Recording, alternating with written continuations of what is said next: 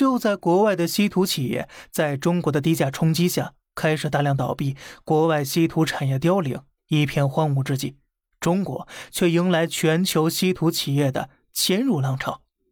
包括依托芒廷帕斯矿的美国牧业、美军唯一导弹制导磁铁生产商麦格昆茨等等，而搬到中国的这些企业呀，又慢慢的被我们全部吃掉了。现在，麦格昆茨背后的两大股东，一个是中科三环、中科院下属企业，一个是中国有色金属、国资委央企，还有澳大利亚矿业公司、南非尖端矿业公司等等等等，也全被我们间接或直接收购了。到二零一零年，美国幡然醒悟，此时全球稀土产业已是尽在中国，且消化完国外企业之后呢，中国稀土技术已然是一家独大了。终于，中国稀土开始吹响了反攻号角，马踏美国加州。还记得开头说的芒廷帕斯矿吗？它位于美国加州，是美国唯一的稀土矿。二零一七年，MPMO 公司拿下该矿运营权。而这个公司呢，有三大股东，有两家是纯资本机构，还有一家真正负责运营的企业，名叫盛和资源。这么说吧，这家企业实际控制人是中华人民共和国。当时美国国内的有识之士大骂五角大楼和中国网民没有两样，而更让美国憋屈的还在后面呢。为了挽回面子，至少制衡一下中国，美国开始到处找稀土。找到格陵兰，中国捷足先登；找到蒙古，蒙古愿意卖，可是你怎么运出去呢？找到马来西亚，又因为环保抗议，迟迟无法投产。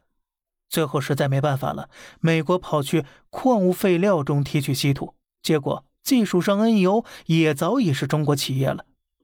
当年美国牧业跑路的时候，把值钱的技术和资产都卖给了 NEO，而在二零二一年十月，中国紫金矿业。以七点三七亿美元把这家公司收购了。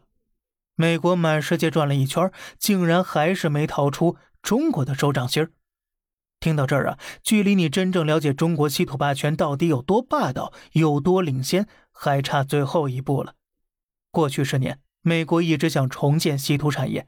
二零二零年，美审计署的说法是，追上中国至少需要十五年。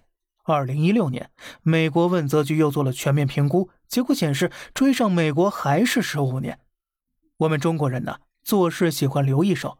我们对外宣称的是领先世界五到十年，但真相是全球稀土产业几乎全在中国，国外只有一家莱纳斯公司。而莱纳斯公司的 CEO 接受《纽约时报》采访时却是这么说的：“中国有一百位稀土博士，中国之外零个。”想赶超啊，先要有人才吧。培养人才不得二三十年吗？不光如此，早在二零一九年，中国稀土专利比美国多出了两万三千多件。现在稀土这块啊，中国已经对世界形成了专利封锁了。想撼动中国霸权，光有人才可不够啊，你得绕开我们的专利，这个难度系数又得指数级飙升了。自己干和中国掰手腕，看不到希望啊，中国也不会停在那让你追赶。所以现在的状况变成这样了：国外即便有稀土矿，也只能通通拉到中国来加工，然后呢再高价买回去。而中国这个曾经最大的出口国，也已经悄悄的变成最大进口国了。二零二零年上半年，中国稀土出口两万六千二百三十五吨，几乎满足全世界的需求了。那么进口呢？六万零一百四十吨。也就是说呀，现在轮到我们从国外低价进口稀土，加工后再高价卖给他们，不但赚了钱，储量反而增加了。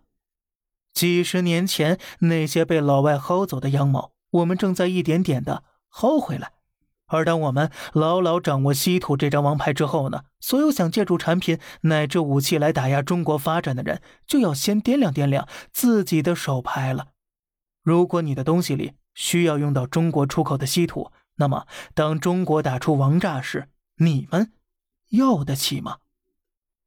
好了，这里是小胖侃大山，每天早上七点与你分享一些这世上发生的事儿，观点来自网络，咱们下期再见，拜拜。